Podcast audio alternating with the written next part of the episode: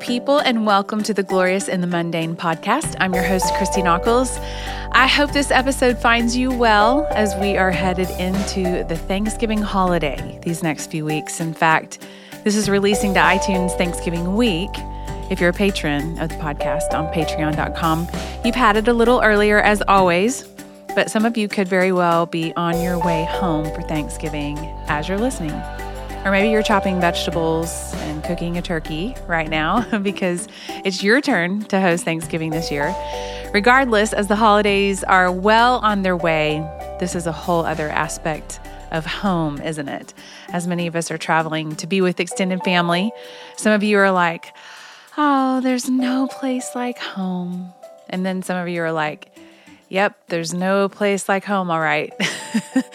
I pray grace upon grace upon grace as you go. And as I go, we'll be headed to Oklahoma with just one dog this year. You'll be proud of me. You know, in years past, you know, I've missed the window where you book your dogs before everyone else gets to the kennel before you do. This year, I got brave in our big dog. I was so proud of myself. And the little George, He's going to be coming with us because, and I can't remember if I told you this or not, but he had a cluster of seizures a few weeks ago. This was actually his third bout with seizures that he's had in about three years' time, and he's only four. So he's been diagnosed with epilepsy. Bless his little brain. So we're going to keep him close in case anything happens. So it will be a little less crazy, I guess, with one less dog, but we'll still be rolling up, like my sister in law said pretty much like the Clampetts, one way or the other. It's just, you know, it is what it is. I'm positive I've told you about our Thanksgiving saga several years ago. Maybe I didn't. I don't know, but it's always in the back of our minds every year as we go.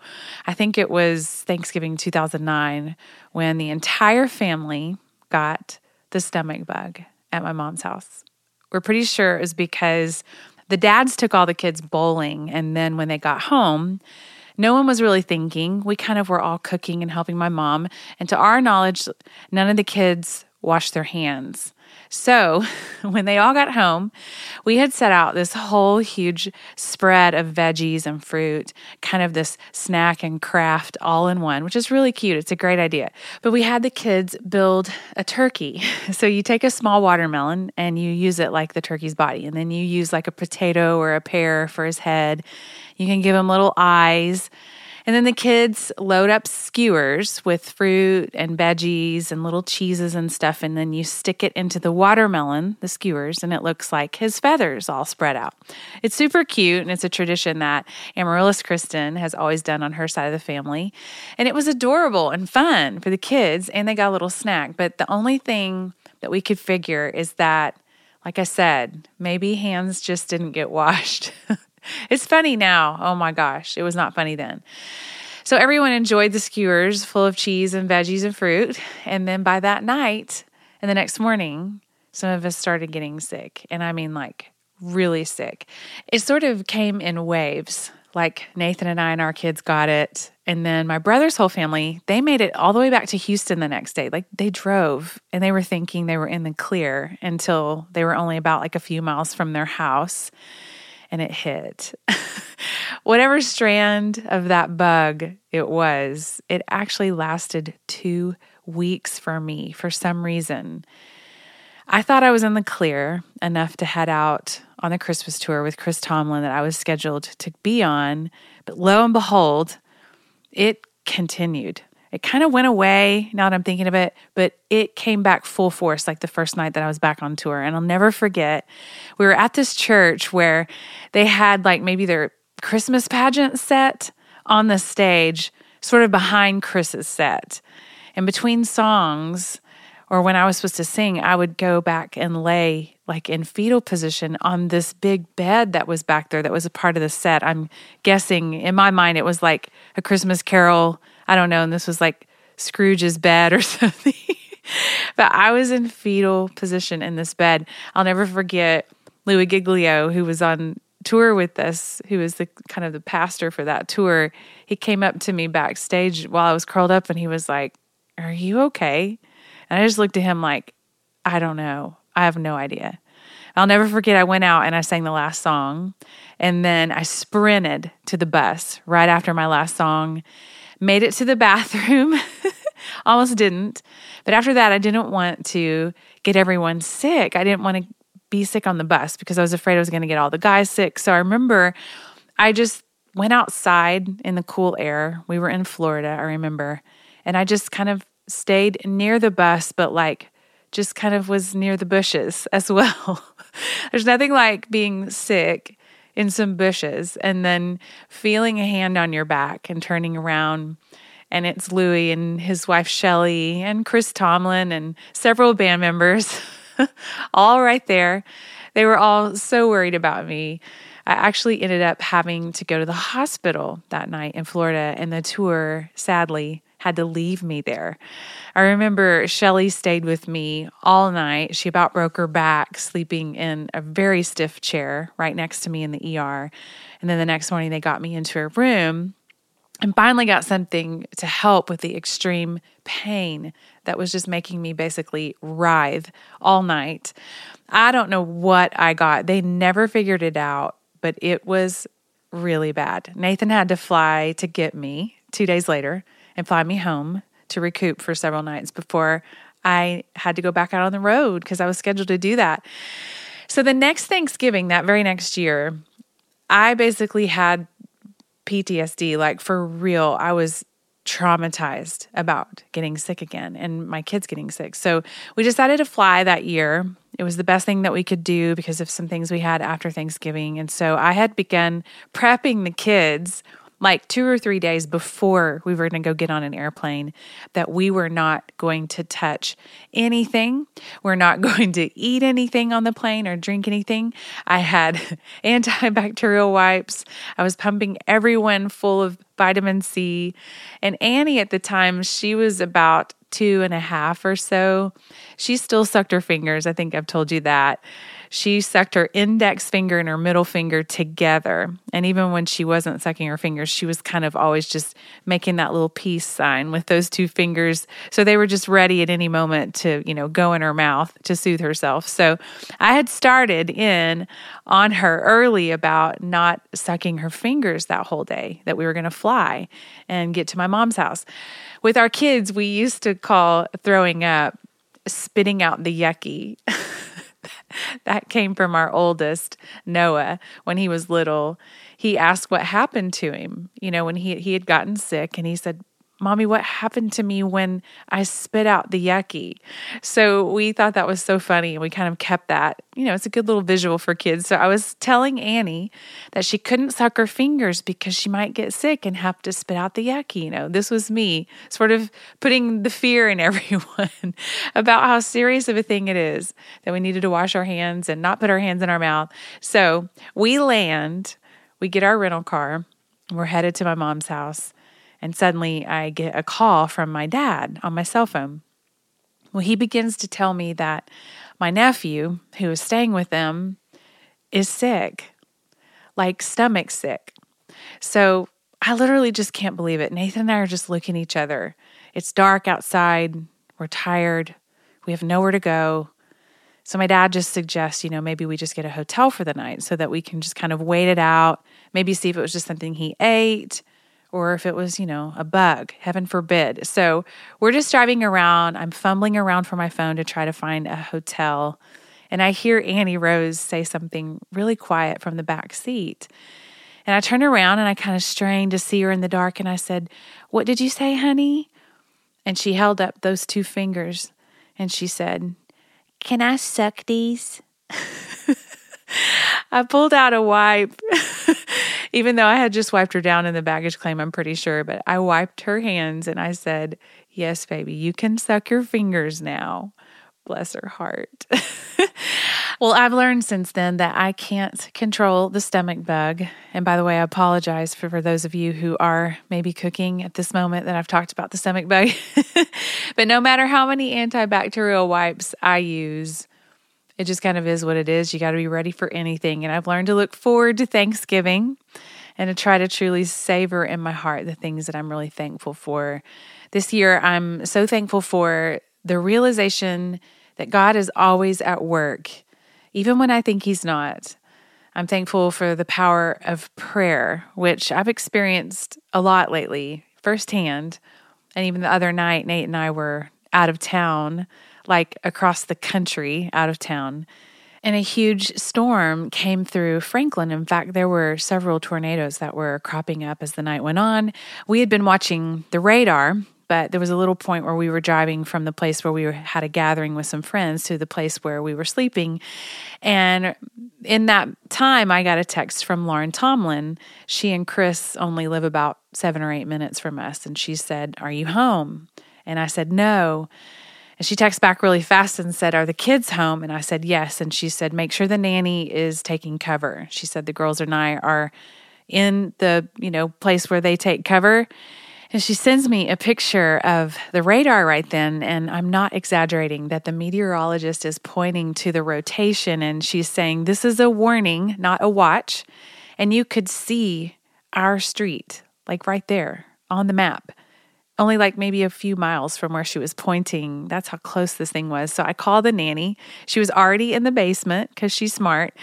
But I told her to get all the kids, which crazy enough, we had four extra teenagers that night at our house. So she gets seven tweens and teens and two dogs in our basement bathroom. And I basically just tell her to stay there until she hears from me.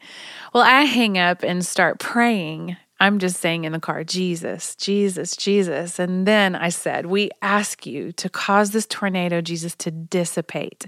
I use those exact words. Jesus, we ask this tornado would dissipate. And only minutes later, Lauren texts me and says, The meteorologist just said that the one near us just dissipated. I raised both of my hands in the air and I was like, Thank you, Jesus. I knew, I knew it was the power of prayer.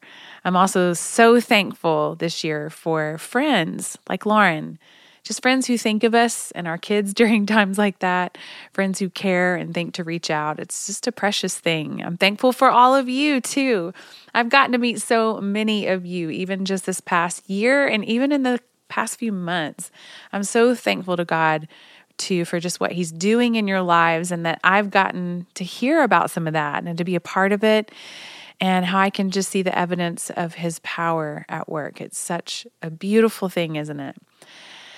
I truly pray that it's a beautiful Thanksgiving for all of you. I was thinking the other day as I was kind of cracking myself up, thinking how the holidays are kind of like a can of concentrated orange juice. I remember when I was a kid, my mom would buy these every once in a while. And I remember opening it and thinking it looked so good, kind of like a popsicle. And I remember a few times dipping a spoon into it and just having a bite of it. And then, like, wincing in pain in my sour glands, like they're kind of clenching up even now because it's a lot, isn't it? It's all the sweet and all the sour all meshed up in one can. And it only evens out and tastes refreshing when we add lots of water to it. So I love this idea that as we go and we mash up with family, that we bring in us Jesus, the living water, whose supply never ends. So, what a beautiful thing to remember. And instead of us walking in with this big empty pitcher ready for everyone to fill us up, we get to walk in with a pitcher already full of Jesus. And we're able to take the sweet along with the sour, if you will, and everything in between, and offer a filled up heart instead of just needing others to fill us up. We get to offer refreshment it might just be a hug, a smile, maybe even willingness in the moment to not be offended, to ask Jesus to help us be unoffendable in these days as we rest in our belovedness. Maybe we're able to not get in the weeds per se, not avoiding conflict with family, but maybe realizing that the holidays can maybe be more a time for us to offer something rather than just focusing on what we're there to receive. So, grace upon grace upon grace. This is what I pray for all of us as we head in. And I think about the beauty of God building a home in us. We get to take that home with us everywhere we go. I was reading in John 14 today where Jesus promises the Holy Spirit. He says in verse 21 Whoever has my commandments and keeps them, he it is who loves me. And he who loves me will be loved by my Father, and I will love him and manifest myself to him. Then it says, Judas, not Iscariot, says, Jesus, Lord, how is it that you will manifest yourself to us and not to the world? Jesus answered him, If anyone loves me, he will keep my word, and my Father will love him, and we will come to him and make our home with him. Isn't that beautiful? Suddenly there's a we in the picture. He said, We will come to him and make our home with him. What a beautiful picture of the home within us Father, Son, and Holy Spirit. In verse 25, Jesus said, These things I have spoken to you while I am still with you. But the Helper, the Holy Spirit, whom the Father will send in my name, he will teach you all things and bring to your remembrance all that I have said to you. Peace I leave with you, my peace I give to you. Not as the world gives, do I give to you. Let not your hearts be troubled, neither let them be afraid. The home we bring with us was meant to carry with it peace, not as the world gives, but as Jesus gives. It was meant to carry around a heart that is not troubled or full of fear, but a heart that has been occupied by the Father, the Son, and the Holy Spirit, our helper. You might remember the envelope illustration that I told you about that my mom taught me when I was little. A friend of my parents, Annabelle Gillum, she taught it to my mom.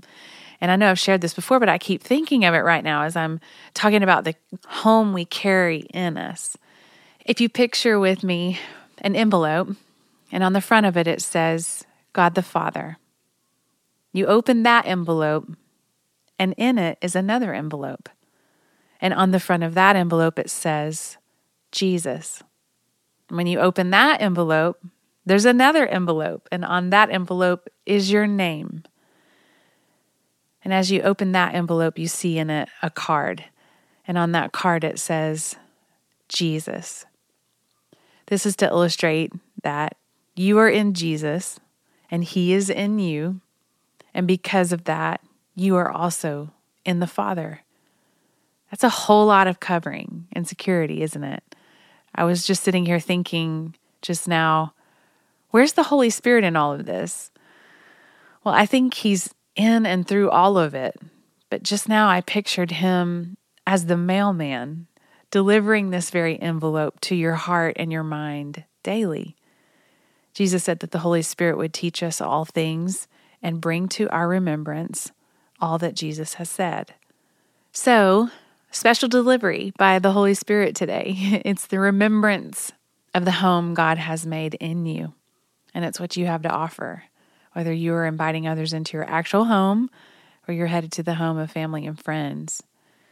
As I was imagining those envelopes just now, I was imagining a wedding invitation. You know, when you know it's just nice paper, you know what I'm talking about? You know the way it looks, you know the way it feels, the embossed lettering. There's usually some sort of fancy liner lining the envelopes. Sometimes they might even smell good. Don't you just love a good invitation?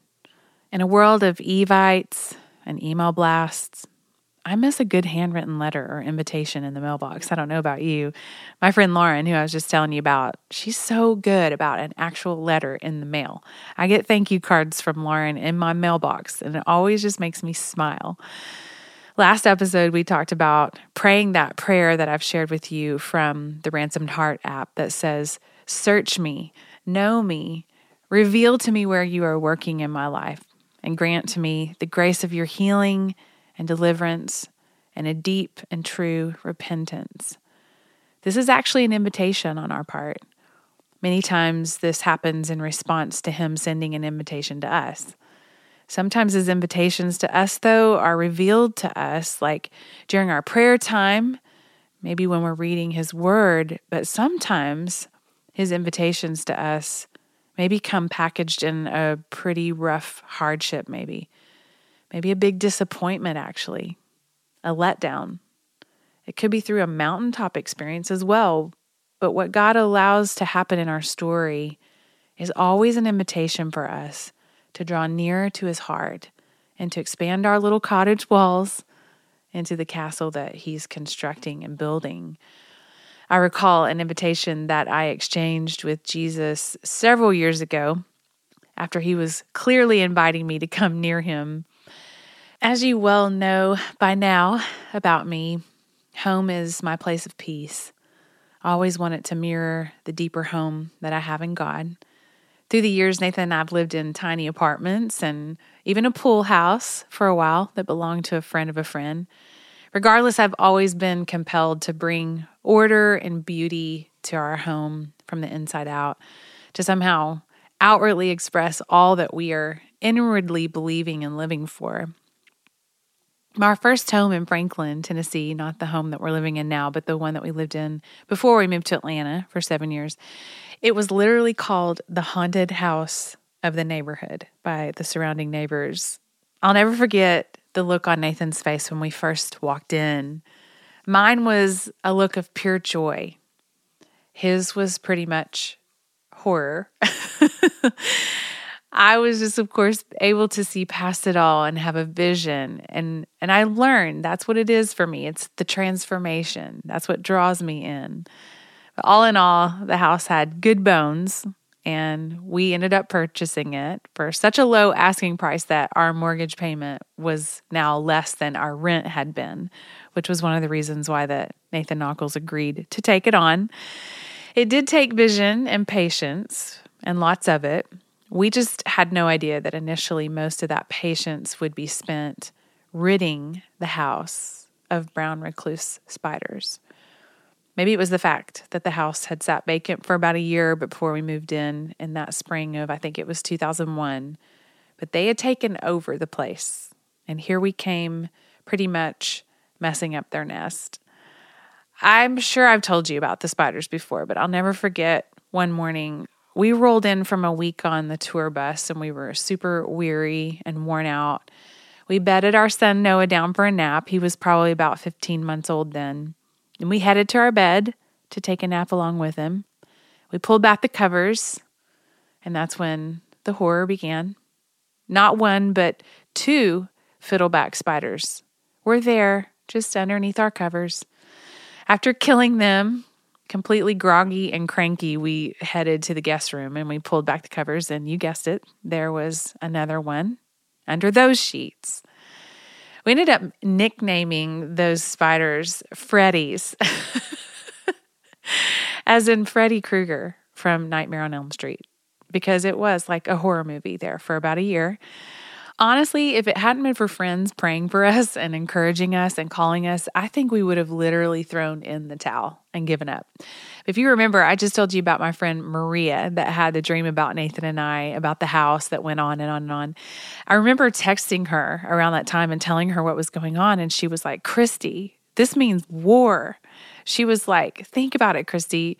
You're creating a home. The enemy is trying to run you out of there. She's like, these spiders are warfare. Honestly, I have to say that I think she was right. We have had friends here in town that have had to move out of their homes. Like they actually did have to throw in the towel. In fact, two very well known worship leaders that you would know, they have had to move out because of brown recluse spiders. They're just really bad in this area. And you have to understand that when I say they're bad, like we were catching 15 to 20 in a matter of days. Is that right, Nathan? I'm looking at him right now. Yeah, maybe less. Underneath our bed.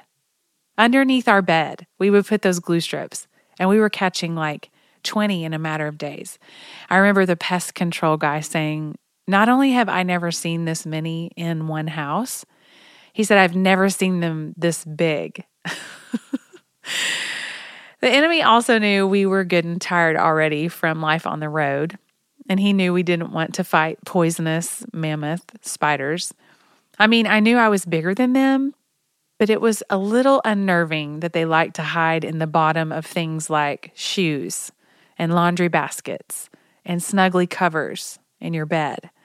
I remember putting on like Noah's little onesie at night when I was getting him ready for bed, and I would have to like check all the way down into the feet of his little onesie pajamas because I was just so afraid there was going to be one in there. Talk about feeling so vulnerable with a little toddler crawling around. I remember we had to wrap the bottom of the legs of Noah's crib with these sticky traps with the sticky side out to try to catch anything that might try to crawl up in his crib. Anyway, ugh, girded in prayer and pesticides, we decided to take those suckers on. We prodded and probed and pushed them out little by little. Soon we were down to just seeing a few here and there. And towards the end of the war, we had escaped with no bites until Nathan forgot and left his suitcase on the floor for a few days between trips. I can't remember if I told you guys this, but he ended up packing up that same bag a couple of days later. He just put some more things in it. And he flew over to London to help our friend Matt Redman with his album. And Nathan was sitting there with Matt in his home the next morning that, you know, after he had arrived and and his leg begins to itch and kind of sting and sort of throb for no apparent reason. And so he goes to the bathroom and he takes a look, and there down his leg are three distinct black marks of a brown recluse bite. We figured out that he had flown a brown recluse spider all the way from Nashville to London.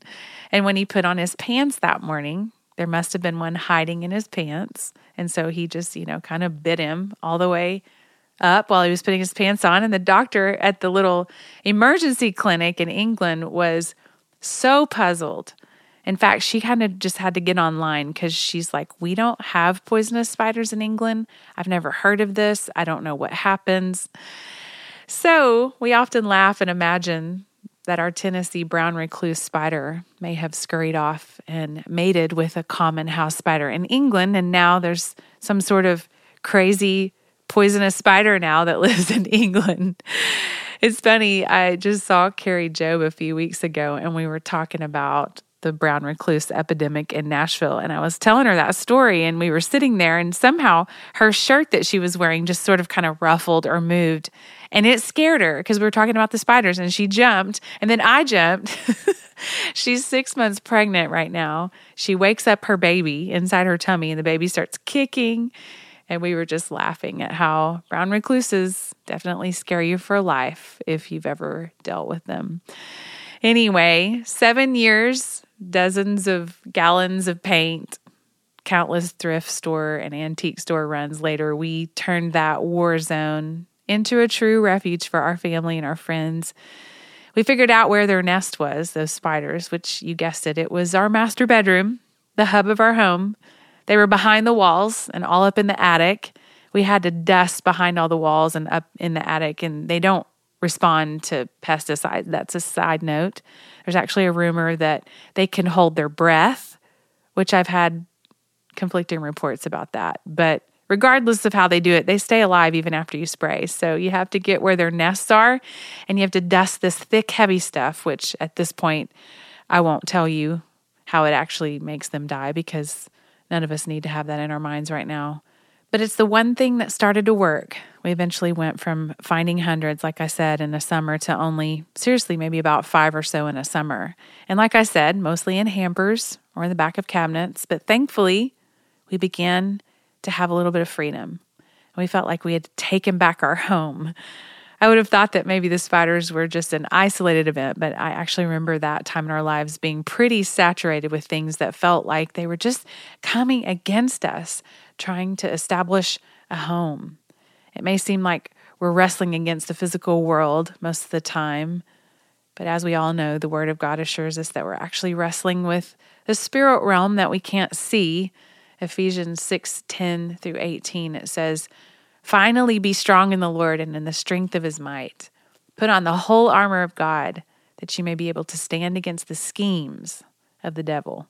For we do not wrestle against flesh and blood, but against the rulers, against the authorities, against the cosmic powers over this present darkness, against the spiritual forces of evil in the heavenly places.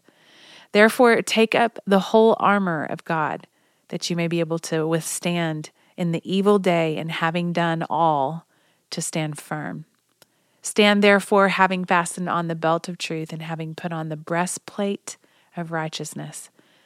And as shoes for your feet, having put on the readiness given by the gospel of peace.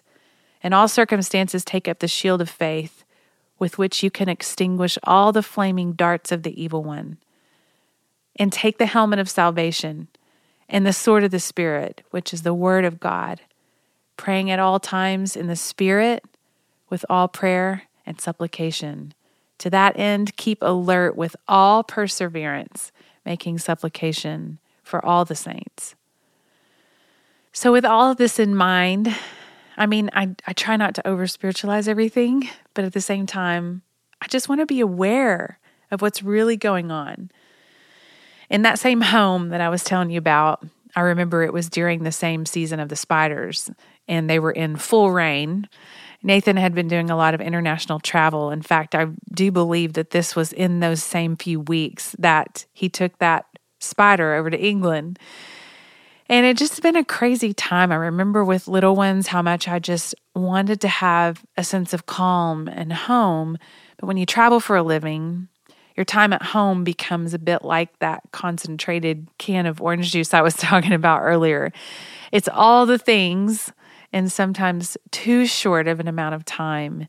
And you just need to add the right amount of water so that it's actually refreshing a little side note right now I messaged my patrons a few weeks ago asking for specific prayer because we were headed out to retreat for worship leaders in California that's hosted by Brian and Jenn Johnson. And that's where we were when we got the text from Lauren about the tornadoes. But a few years ago, the Lord put it on Brian and Jenn's heart to make their home and the homes of their friends available to worship leaders worldwide for a time of refreshment for three days every other year. That's what they decided to do. And we had not been, we had not been able to attend yet. We had had something going on the years before, but we really wanted to make a point to be there this year and get some time away together, but also to just get to be around people who do what we do, who kind of have the same lifestyle. Um, worship leaders and songwriters who travel around, who understand what it's like for a lot of the year when you're away from home and on the road and then when you get home, you try to somehow recoup and regather and have some sort of sense of normalcy. So it's just super sweet to be all in the same room and honestly just genuinely feel a sense of unity and love for each other. It really was so precious. We got to see friends that we hadn't seen in a lot of years. We even had friends fly in from the UK and Australia and Canada. It was like a big family reunion. But anyway, back to my story. One morning, Nathan and I were just trying to finish up some worship songs that we needed to finish in order to make our recording schedule on time. Nathan had been busy working with other artists and worship leaders, and like I said, traveling back and forth. And it was actually the UK at that time. So I was home in between, holding down the fort with the kids. I remember we were around the piano in the family room one morning and we were singing away, practicing, kind of getting the songs together when out of nowhere, it sounded like a car crashed through our front living room. Like it was one of the loudest noises I have ever heard. the kids were both upstairs taking their morning nap and they started crying. And We were running around the house. We're looking in the front living room and the dining room, and we can't see anything obvious until we start smelling smoke. So we run back in the front living room where Nathan had his studio set up at the time and realized that a speaker had blown and it was basically on fire. It was like smoking. We were both pretty weirded out because, to our knowledge, that's actually not a common thing for that to happen. And if we had not been there, the house would have most likely burned down. So we were a whole other level of alert the rest of the day as we were trying to recover from a shocking morning. And I remember Nathan left again that next day, and I was kind of there to hold down the fort again. And I remember that night after I got the kids to bed, I started feeling anxious, almost to the point where I felt like I couldn't breathe. And it was one of those nights where I was hearing things in the house that I'd never heard before. It also didn't help that the lady who helped us with our house cleaning at the time, Miss Thelma, she'd tell me all the time she didn't ever want to stay past dark at the house by herself because she says, When you're gone and you're not here, I hear footsteps in the house. And I would always tell her, Oh, Thelma, that's our angels. They're just a little bit loud. Well, I was sitting there that night and I was starting to wonder myself if I was hearing something other than angels. I was delirious from not sleeping very good in those months, both because we had little ones and because we were also wrapping their cribs with spider traps at night. I was weary, weary in a place that should be comforting and should be a refuge. And no, it didn't feel like God had sent me a beautiful handwritten invitation and put it in my mailbox. But for whatever reason, He made it known to me that this was an invitation that night. I didn't have to just sit back and get whiplash from a crazy season. I was sensing that God was inviting me into something deeper. He was going after my heart. Yes, again, even through the trials and the hardship and the weariness, He was saying, There's actually more to this, you know. Kind of like that envelope opens to another envelope I was telling you about earlier. This is what His invitation felt like. He was inviting me to invite Him in. I'll never forget a sense of fearlessness came over me as I began to call on his name and invite him, to invite his presence once again into our home, to fill up the space where there was fear and weariness, and that he'd come and make himself known in a very real way to me. I began to sense this beautiful authority that I had been given over my home to call forth his presence there, his angels, and his activity. So I sat down at the piano and I just began to worship him. I remember just tears streaming down my face as I began to just visualize Jesus, the risen Lord, coming and literally walking the halls of my home. I started to sing, Come, come in, come invade all you see of us. Any man who'd walk your road is welcomed here, and you're the only one. I remember just visualizing the road he walked to Calvary, taking upon himself the weight of the world, our sin and shame. He went to the cross and he died for us. Then he was buried, wrapped in grave clothes, and sealed in a tomb. And thankfully, this was not the end of the road for our Savior. Three days later, he rose from the dead, our risen Lord, alive. Acts 1 3 through 11 says, After his suffering, he presented himself to them and gave many convincing proofs that he was alive. He appeared to them over a period of 40 days and spoke about the kingdom of God. On one occasion, while he was eating with them, he gave them this command do not leave Jerusalem, but wait for the gift my Father promised, which you have heard me speak about. For John baptized with water, but in a few days you will be baptized with the Holy Spirit. Then they gathered around him and asked him, Lord, are you at this time going to restore the kingdom to Israel? He said to them, It is not for you to know the times or dates the Father has set by his own authority but you will receive power when the Holy Spirit comes on you, and you will be my witnesses in Jerusalem and in all Judea and Samaria and to the ends of the earth. After he said this, he was taken up before their very eyes, and a cloud hid him from their sight.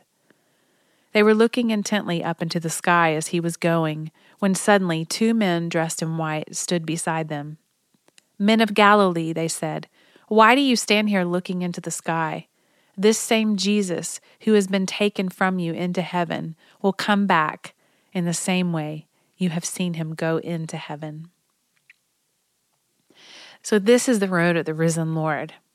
His ascension actually is a powerful part of the journey because this is how we have the gift of the Holy Spirit. Going back to John 14 that I mentioned earlier, Jesus said in verse 12, very truly, I tell you, whoever believes in me will do the works I have been doing, and they will do even greater things than these, because I'm going to the Father. This verse always blows me away. Greater things will we do? This puts a lot of emphasis on the Holy Spirit and understanding that He is the life of God in us. He's the Spirit of truth, the one who seals us in Christ. And then to think that that last part of His road will be that He's coming back. The last part of the journey, He will come back the same way He was seen going up. I love that. As I sat there with the risen Lord in my mind's eye, I remember as I invited his spirit to come into my home that night, there was a lot of power packed in that phrase, that saying, Any man who'd walk your road is welcome here, and you're the only one. That was this mama's way of saying that night as I was holding down the spider fort with two babies and a husband overseas. It was my way of saying, No other spirit is welcome here, only you, Spirit of God. I began to write the words down as I sang, Jesus, come and walk the halls of this house. Come tread this place and turn it inside out with your mercy. And Jesus, teach us the prayers that open these doors till your light floods in and illuminates these floors. And let your truth be on our steps and in these rooms. Jesus, invade. Invade. That was the word that kept coming to me. Jesus, invade this house. Yes, we felt invaded by spiders and invaded by a schedule that had us sort of in a chaotic state sometimes, but the invitation was for me to invite Jesus to basically have his way in our home. The word invade means to enter for conquest or plunder. It means to spread over or into progressively, to make inroads upon a property. So I was just like, Jesus, yes to all of the above. I know that inroads is kind of severe, but it means to advance into enemy territory. So this was me saying, Jesus, come, risen Lord, in your power and destroy all that the enemy has raised against me and my family. I sang on, but this time with even more authority, and this time I opened the door to others who might want to sing this song to Jesus too. I began to realize that this song maybe was not just for me and my own personal praise that night, but this was maybe a prayer that could linger and be sung by other people when they were feeling the same way I was that night. So I began to sing on their behalf too. I sang, Jesus, reach, reach in with the hand that heals all our suffering. Conquer all that is not of you. Bring your spirit through as we fill these walls with your praise. Jesus, come and walk the halls of this house. Come tread this place and turn it inside out with your mercy. And Jesus, teach us the prayers that open these doors till your light floods in and illuminates these floors. And let your truth be on our steps and in these rooms. Jesus, invade. As I began to really believe and sense that He was there with me, I just fearlessly started crying out. I call for angels. I call for mercy. I call for freedom in the name of Jesus.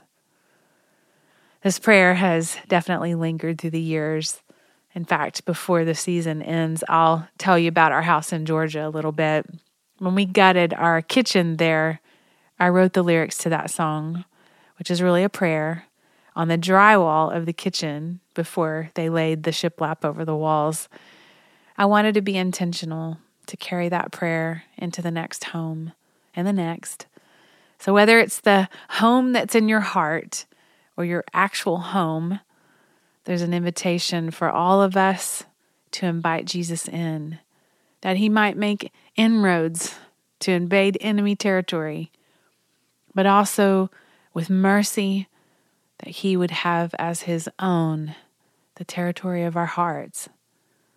Think about it for Him to be at home in us, we must allow Him to conquer all, to shine His light into every nook and cranny and crevice of our home and of our hearts. As you may have guessed, we're going to end today's episode with this song, Invade. I pray that it's such a sweet reminder that no matter what you're walking through today, even if you're just like, really, really, God, I understand. I get it. And it's usually those very things that come with a little invitation, an envelope that opens to an envelope. I hope you find yourself fearlessly singing along. Happy Thanksgiving to you. I love you guys, and I will talk to you soon. Come, come.